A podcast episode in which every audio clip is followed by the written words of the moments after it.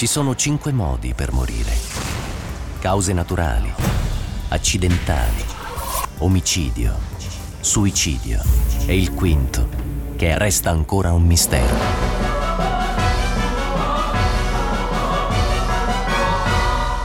CSI Milano con Radio 105 sulla scena del crimine. Eccoci. Eravamo quasi pronti a chiedere a Picozzi quale fosse il suo comfort food, visto che per tutta la prima ora, eh, ora, ora abbiamo parlato di, di questo. E ma lui invece ci ha preso in contropiede, ci ha sorpresi perché è arrivato a sua volta con un comfort food senza aver ascoltato la puntata. Cos'è sta roba buonissima che ci hai portato? E il dolce tipico comasco si chiama nuvola ed è un, un dolce molto soffice. Ma buonissimo. Salutiamo la pasticceria dove l'hai preso, così la prossima volta almeno non la paghi. Beretta. È un nome tipicamente lombardo. Che vendono tra l'altro armi, salame Ah, certamente. e, e le nuvole. È un, è un riforniscono, sì, sì, riforniscono l'esercito americano, i poliziotti americani eh, della schiscetta in cui c'è la fetta di insieme alla calibro. C'è di tutto. c'è- Buonissima, grazie Massimo, carità, proprio molto buono. Ma non possiamo dire perché, vero? Eh, Perché stai cambiando casa, via. Eh, sì, Eh. devo dire va- vado in vista lago. D'altra parte anche lì ho un buon vicino di casa che si è premurato ieri di an- annunciare a tutto il mondo, attenzione, ci sono delle fake news sulla mia vendita della mia villa sul lago, eh, sul lago di Como. Perché? Filmato George Clooney, perché in realtà si è sparsa la voce che si fosse stufato di stare in riva al lago di Como, lui è entrato tu sei- vicino di casa di George Clooney. Assolutamente sì. Ma ti rendi conto? L'ha in fatto realtà ci staranno 10 secondo me. km tra me. Ah, Beh, ecco, beh, vabbè, vabbè. Beh, tra Aglio e Como sì. eh. Eh, sì, una- no, forse meno, una decina di chilometri, probabilmente sì. In, in bicicletta anche normalmente ci si arriva. Avevo un amico vampiro, si era trasferito ad Aglio, sai che non si trovava bene. No. Non- Scusalo Massimo, scusalo, scusalo. Senti, di Cioè, cosa parliamo? anni e anni di Anni di- proloco. di- cosa- Di cosa parliamo oggi? Parliamo di un caso di cui- famosissimo Sì. di cui non abbiamo mai parlato, eh, abbiamo lasciato depositare un po' di anni sulla sentenza, è il caso di Novi Ligure, mh, famosissimo del 2001, quindi sono già passati 22 anni, se non 23. e- Con loro usciti nel frattempo? Assolutamente Vero? sì. Mm. Assolutamente sì, tenete conto del fatto che siccome il reato che hanno commesso, il duplice omicidio di mamma e, eh, e, eh, fratellino è avvenuto che loro erano minorenni, avevano em- entrambi mi pare sui 16 anni, quindi si sono portati a casa una condanna che comunque era ridotta di un terzo. Non ci sono massimo- controversie, è vero, su quel caso? Su- come per esempio in- immagino su altri casi tipo Rosa e Olindo, dove ci sono dei, delle Ci sono, no, non ci sono... apparentemente, diciamo. No, ci sono controversie legate al fatto che poi, eh, ne parleremo oggi, la perizia ha concluso per una piena capacità di intendere il volere, io avevo qualche grosso dubbio che fossero pienamente capaci. Sta di fatto che comunque quando un minorenne commette un reato ha diritto a un terzo di sconto di pena, nel caso quindi si partiva non dai 30 anni ma dai 20 e con una serie poi di attenuanti di buona condotta eccetera eh, sicuramente sia Erika che Omar sono usciti dopo la metà. Eh, Erika, Quindi hanno fatto 15 anni? meno.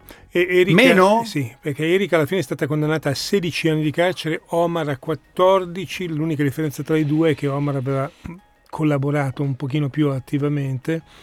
Eh, però ripeto, partendo dai 20 anni si va a 16. Tenete conto sempre che se una persona compie un percorso di riabilitazione all'interno del carcere, di solito dopo la metà, dopo aver scontato metà della pena, ha già diritto a delle licenze dei permessi premio. Quindi di fatto quello che poi i media traducono, cioè è già fuori, ehm, questo può avvenire con permessi premio, con licenze, con fini, fine settimana, Ma con in realtà weekend. Sta ancora anni. ma sta ancora scontando No. la pena.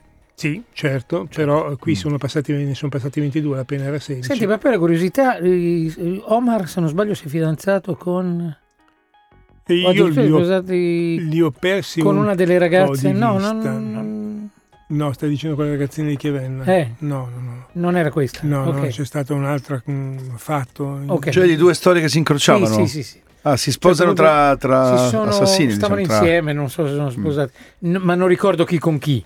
Sì, sì, sì, non, non- non mi pare. Quello che mi ricordo perfettamente era che già ehm, alla fine della- eh, del periodo di detenzione ci fu una grandissima polemica perché eh, Erika fece parte di una squadra di pallavolo andò a giocare contro un altro istituto. Ah, ci furono, anche, furono diffuse anche delle immagini, cui, ricordo. malauguratamente la giovinotta, a distanza di dieci anni e più dal, dall'orribile delitto, sorrideva. E questo naturalmente nell'immaginario popolare si è tradotto immediatamente come si permette di sorridere con tutto quel che ha fatto, naturalmente. Mm.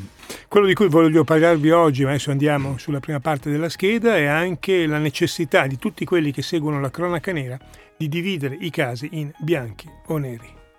Non c'è proprio nessuna possibilità di inserire gli spazi grigi perché per avere un conforto. Per Manicheismo poter, qualcuno lo chiama, sì, no? per poter maneggiare questo disagio, ma insieme a questa curiosità morbosa che ci lega alla cronaca nera, c'è bisogno di dargli un taglio secco. Quindi le cose sono andate o così o così. Sentiamo la prima parte della scheda di oggi di CSI Milano.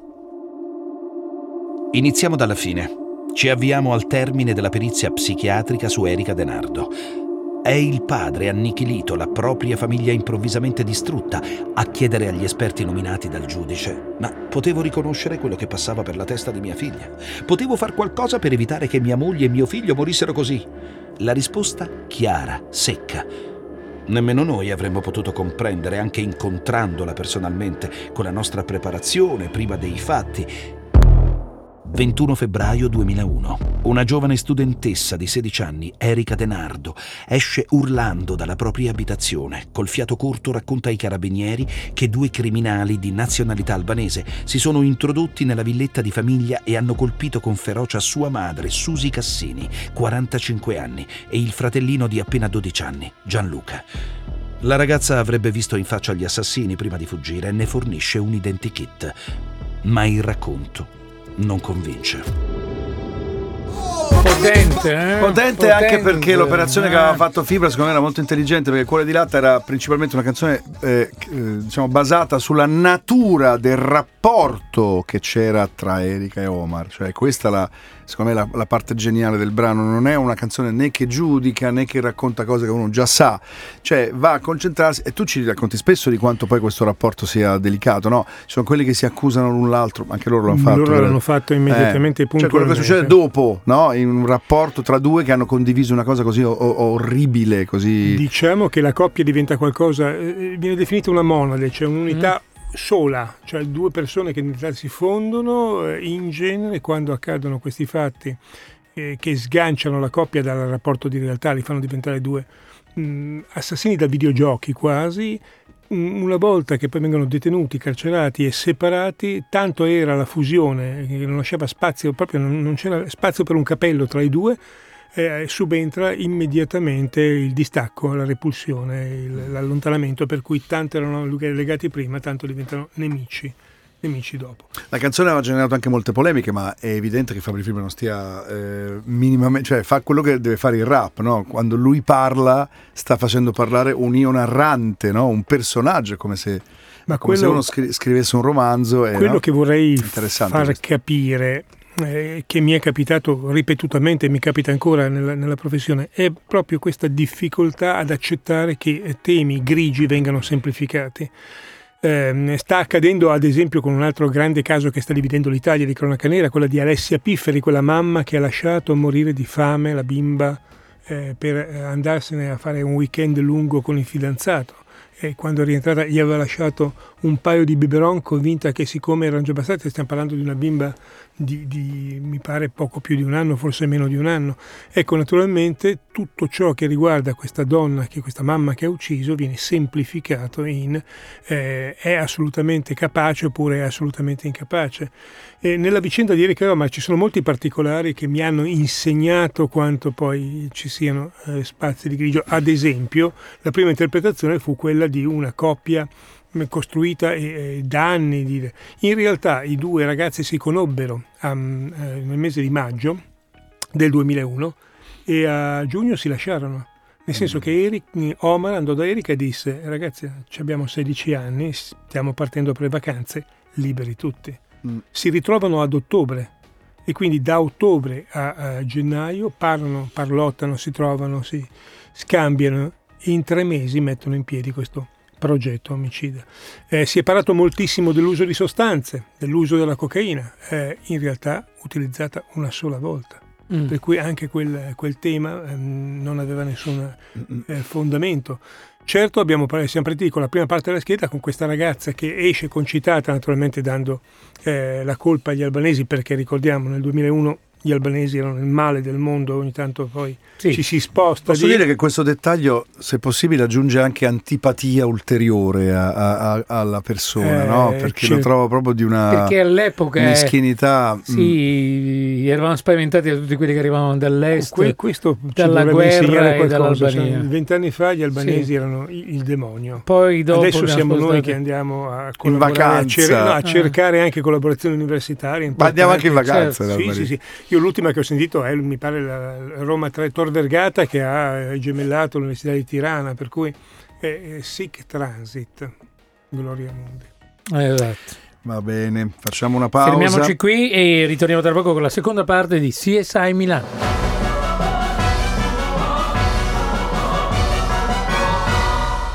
CSI Milano torna tra poco sulla scena del crimine. Eh, sai che sono molto d'accordo con un, uh, ascoltatore? Con un ascoltatore che manda un messaggio e dice della tragedia mi colpì molto la figura del padre, il quale malgrado tutto rimase vicino alla figlia.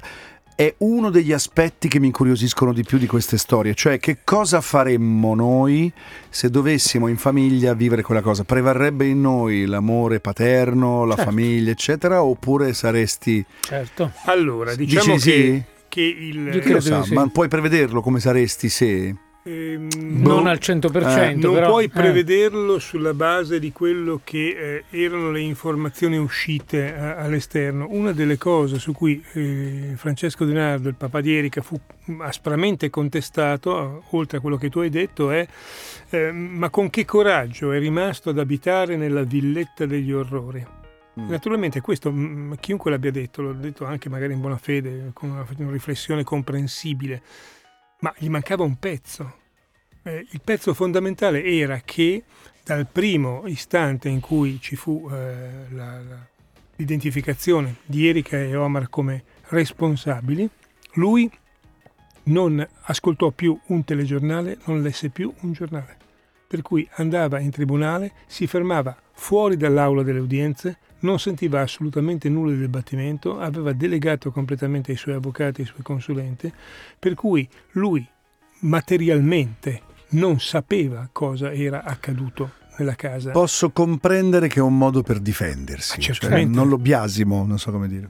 Certo, ma il problema è che naturalmente se uno non immaginava che in realtà, cioè immaginare, cioè tu puoi immaginare che eh, una parte in causa come un padre segua eh, tutto ciò che riguarda la figlia, le dinamiche processuali.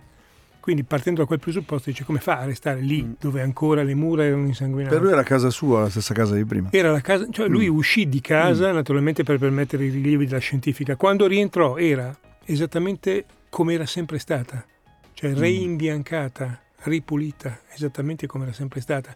L'altra cosa è che tu mi dici è interessante, ma ehm, eh, lì abbiamo eh, noi periti giocato una parte determinante quando eh, papà Denaldo disse ma che cosa faccio? Io eh, ho una figlia che, che, è in carcere, che devo aiutare, e, e però devo anche piangere un altro figlio e una moglie cosa posso fare? No, non riesco neanche minimamente a immaginare, perché tu Tony dici sì, certo, allora, il meccanismo, però gli ha, gli ha ucciso, cioè, gli ha ucciso la, figlio. La, eh. la, la, quello che noi abbiamo detto a, a questo signore, eh. che lo ha aiutato moltissimo, anche se era di una grande banalità, è non è Erika, non è tua figlia che ha ucciso tuo figlio e tua moglie, ma è la patologia, la malattia.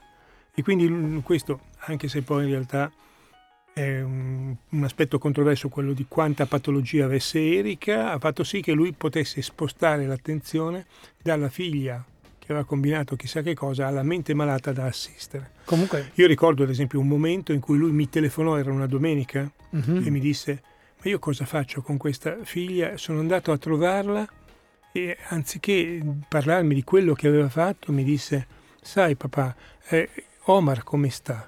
Perché sai, io e lui ci amiamo, è un po' come te con, con la mamma. Naturalmente lui eh, a questo punto... Certo.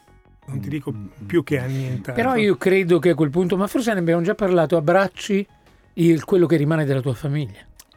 Sì, quello che dici è, è eh, sensato, è comprensibile. Mm, mm, cioè, mm. pensi, non esistono più gli altri due. Mi aggrappo a quello che mi è rimasto. Mi aggrappo a quello che è rimasto, anche se è l'autore mm. dei. Beh, lui ha avuto sempre una grandissima forza nel conforto mm. della fede, lui era un cattolico praticante e quindi diciamo che questo non è sufficiente ovviamente a superare qualunque tipo ah, può essere una stampella, certo. Ma certo. ce ne sono tante, un po' la convinzione che fosse malato, un po' la, il, il, credo religioso, un po' non sapere esattamente certo. tutti i dettagli, o non voler sapere tutti i dettagli di quello che era accaduto, ha fatto sì che lui riuscisse a esserci di fianco questa ragazza in realtà è uscita dal carcere, io dirvi chi sia in questo momento non lo so, Scusa, ma una chance ce l'ha senza. Non è una domanda morbosa, eh? sono proprio curioso di sapere, cioè quando tu, perché tu parlavi direttamente con loro, no? con sì. i ragazzi, che cosa, cosa, rispetto a una ragazzina, passami il termine, normale, che cosa vedevi in quei due ragazzi eh, di diverso? Che, cioè, erano due ragazzi qualsiasi, oppure tu da esperto, da perito, da... Eh, cioè vedevi un qualcosa nel loro sguardo no. che poteva... Ok. Che li no. differenziasse dagli eh, altri. Eh, esatto, che li facesse no, sembrare diversi. Questo è il, il problema del lavoro di criminologo e di psichiatra forense. Ci piacerebbe tanto a noi tutti specialisti entrare a esaminare la persona e dire eh, questo certo. è il mostro. Sì, ma proprio la sensazione, l'aura, sai che si dice che le persone abbiano un'aura, l'aura che, che emanavano. Eh, queste... Diciamo che di, mm. emanava l'aura, eh, l'impressione che restava in noi era quello di sconcerto. Mm. Eh, in realtà per mh, mm, l'impossibilità a penetrare questa mente, in realtà mh, non c'era nulla in quel momento oltre quel progetto, ma era un progetto oltretutto mai uscito, ve ne parlerò poi nelle altre parti, cioè qual era veramente il progetto di Erika e Omar. Mm. Perché, non non, cioè, perché era un altro il progetto? Posso accennarvelo adesso, il progetto era quello di eh, eliminare la famiglia che eh, era apparentemente di ostacolo e vivere per sempre felici e contenti certo. sposandosi e adottando il fratellino. Penso. Fermiamoci qui perché dobbiamo un attimo solo che sentiamo la seconda parte della scheda e poi ritorniamo. Ma chi è Erika? Da quale ambiente e da quale famiglia arriva? Francesco Denardo, il papà, nasce 46 anni prima in un piccolo paese in provincia di Catanzaro. Ha una sorella di 4 anni maggiore. Giunge a Novi Ligure con tutta la famiglia all'età di 7 anni per volontà dei genitori che vogliono offrire ai figli la possibilità di un'istruzione migliore. In quella zona ci sono già alcuni familiari trasferitisi tempo prima, senza particolari problemi di adattamento. Terminate le scuole dell'obbligo, si iscrive al liceo, deciso poi a prendersi una laurea. I genitori, persone semplici, lo spingono verso quella che giustamente è da considerarsi anche una loro personale realizzazione sociale. All'età di 17 anni conosce Susie, la futura moglie, che ha tre anni meno di lui. Come molte giovani coppie, i Denardo sono costretti ad affrontare qualche difficoltà economica che riescono a superare però con l'aiuto dei genitori. Gradualmente le cose migliorano e nel 1984 nasce la primogenita Erika.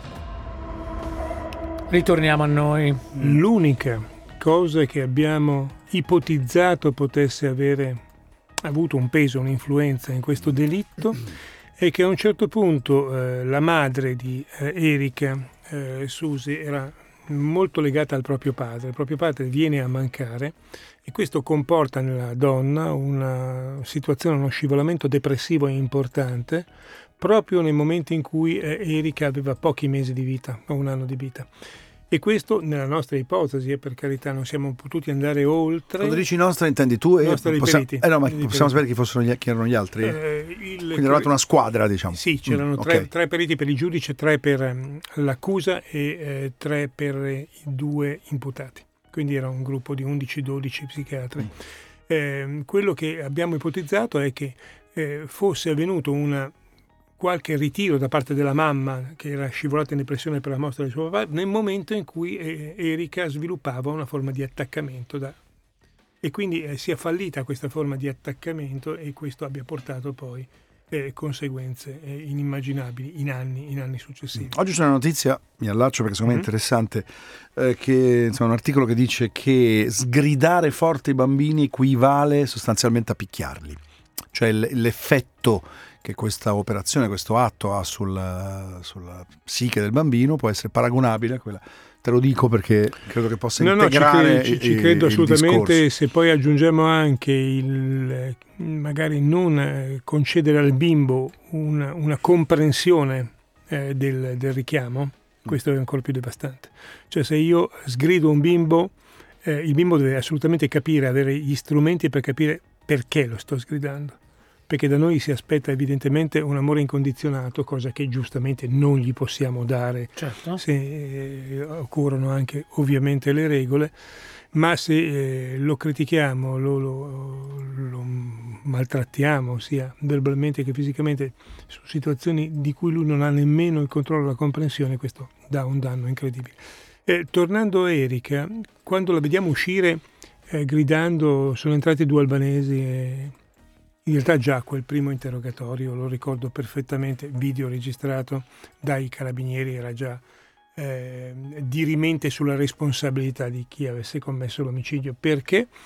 Perché Erika aveva, eh, si era preparata anche l'idea di, un identikit, per cui non soltanto aveva detto sono stati due albanesi, ma si era di, mostrata disponibile con il personale dei carabinieri per stendere un identikit quello di cui però non poteva sapere, perché aveva pur sempre 16 anni e non era una criminale di professione, è che eh, i particolari denotano la falsità.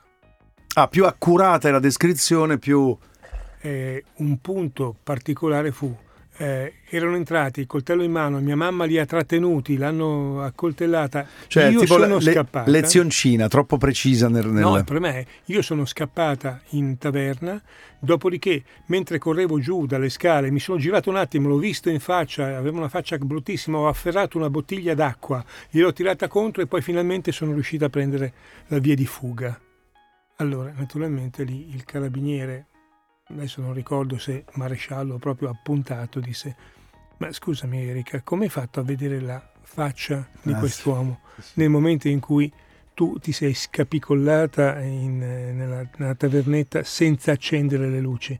E poi, e poi, è stato chiesto, scusa, ma la porta di uscita dove tu sei fuggita era aperta o era chiusa? E lei lì cominciò a dire, sì, era aperta ma un poco, no, non così tanto, mm. meno, mm. sì, no, uno spiraglio ma era aperta. E a questo punto voi comprendete che se io vengo aggredito da due assassini che mi sterminano la famiglia e scappo, non è che posso. Eh, non certo. ho il tempo per fissare. Nella lucidità, sono anche spaventata. Certamente, no? certamente. Pensiamo solo a quando cadiamo in bicicletta, che sei, sei, talmente spaventato che non senti che so, il dolore, che poi torni a casa e, e, e apri la camicia e c'hai tipo una ferita devastante e, e neanche video, te ne sei accorto. Pensa allo spavento cosa fa. I video di. No? Eh, piazzati di nascosto nell'androne del, del commissariato, anzi nella sede dei carabinieri, in realtà con questi due ragazzi che si scambiavano effusioni in cui uno andava in braccio all'altro senza sapere di essere video e audio Facciamo questo? Sì, assolutamente sì. Per Va bene, realtà... fermiamoci qui, torniamo tra mm. poco con la terza parte in CSI Milano su 105. CSI Milano con Radio 105 sulla scena del crimine. Marco Mengoni su 105, l'ultima parte di CSI Milano con Massimo Picozzi. Uno, uno dei dubbi rilanciati dai media è ma non c'erano segnali? Allora, il discorso è anche qui la casualità che purtroppo c'entra molto in, questi, in queste storie. Sì, ma eh, segnali di che? Perché secondo te il padre va se il padre va da carabinieri e fa credo che mia figlia mostri segnali, no, no, di... segnali di disagio. Cioè sì, ad vabbè, esempio in adolescenza, in adolescenza eh, genericamente uno dei segnali di disagio eh, dei ragazzi giovani disagio importante che può produrre tanto qualcosa di etero che di autolesivo. Secondo sì. voi dov'è che si può andare a guardare per capire se tuo figlio ha dei problemi? Sì se si taglia quelle cose lì no? Questo è il manifesto ma in la realtà scuola. la scuola la scuola è il primo eh, segnale Sono che loro dice, che ti devono dire. Eh, ti dice magari semplicemente guardi che ha smesso di studiare, disattento, svogliato, dorme, disattento, sì. eh, risponde male, eccetera. Non sono mai segnali specifici di un non, dato. Non parla con gli altri, sta per eh, conto suo, sono mille, mille cose. per esempio Restivo, da poco ho ascoltato un podcast sulla storia di, del, di Lisa Claps, lui ha, quando aveva 12 anni aveva messo il coltello sulla gola di un cuginetto e quasi lo ammazzava, per, per, per dirne una, no? Eh, ma Però quella è manifesta, però se certo. uno non studia svogliato vai a pensare no, che poi no, quello no, ucciderà. Allora, ti, cioè... eh, giriamola, quando mi chiedono a cosa devo stare attento, eh, mm. la mia risposta è sempre quella, in adolescenza ci possono essere vari aspetti, varie situazioni eh, in cui il, il, giovane si mette in gioco. Eh, devono essere più campi quelli in cui va in sofferenza. Cioè, se a scuola comincia a essere assolutamente svogliato, non partecipa, se con il gruppo di amici comincia a chiudersi, a isolarsi, dire non esco assolutamente più, mm. eh, se molla la fidanzata, ecco, tutti questi segnali messi insieme, che non devono essere semplicemente perché non parla più con i genitori, ecco, deve essere un tassello. Lo fa il, l'80% dei quindicenni. Certo, se, lo isoli, eh, certo. se lo metti insieme ad altre situazioni comincia a essere. Mm. Ecco, ad esempio questo segnale in Erika non c'era, per quale motivo? Cioè noi gli abbiamo chiesto anche, ma a scuola come andava sta ragazza nei mesi precedenti? E abbiamo scoperto che la scuola che frequentava Erika era composta, una classe composta di nove ragazzi in tutto per cui praticamente ciò che erano i compiti assegnati, le interrogazioni e tutto, venivano praticamente svolti in classe e non c'era assolutamente quel mm. segnale. Certo. Ma come mai questi due si possono essere, si sono isolati? Ma perché ehm, la mamma di, di Erika ehm, aveva anche piacere che Erika, anziché essere in giro per le strade, passasse tutti i pomeriggi a casa di Omar. Non poteva immaginare che in quella stanza, nella stanza di Omar, questi due ragazzi eh, passassero ore di sesso e spinelli. Spinelli è un termine... Sesso e cannabis. No, eh, pensavo che nel serial killer, per esempio, tu ci dici ogni tanto no, dei, tipo farsi la pipì a letto, cioè avevi detto, sì, sì, insieme a so, al torturare gli animali, però è diverso, no?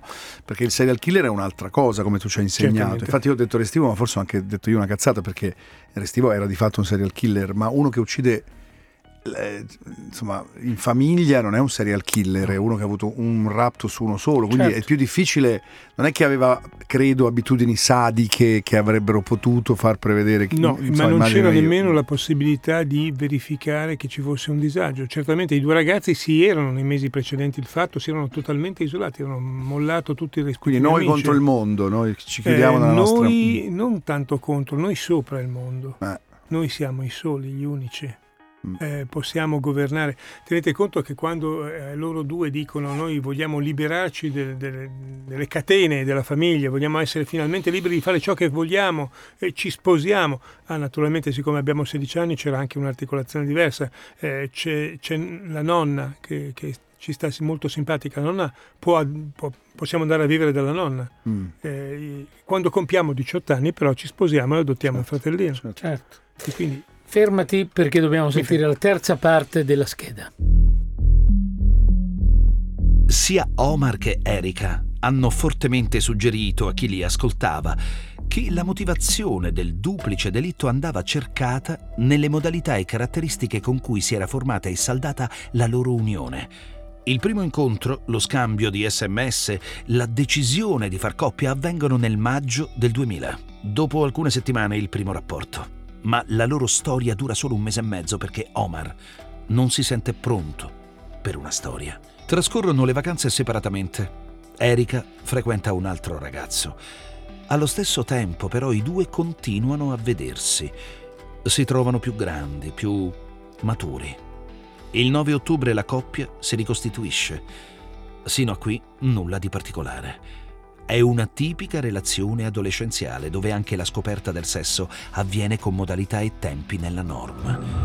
Ma dall'autunno del 2000 al 21 febbraio del 2001 il rapporto tra Erika e Omar cambia.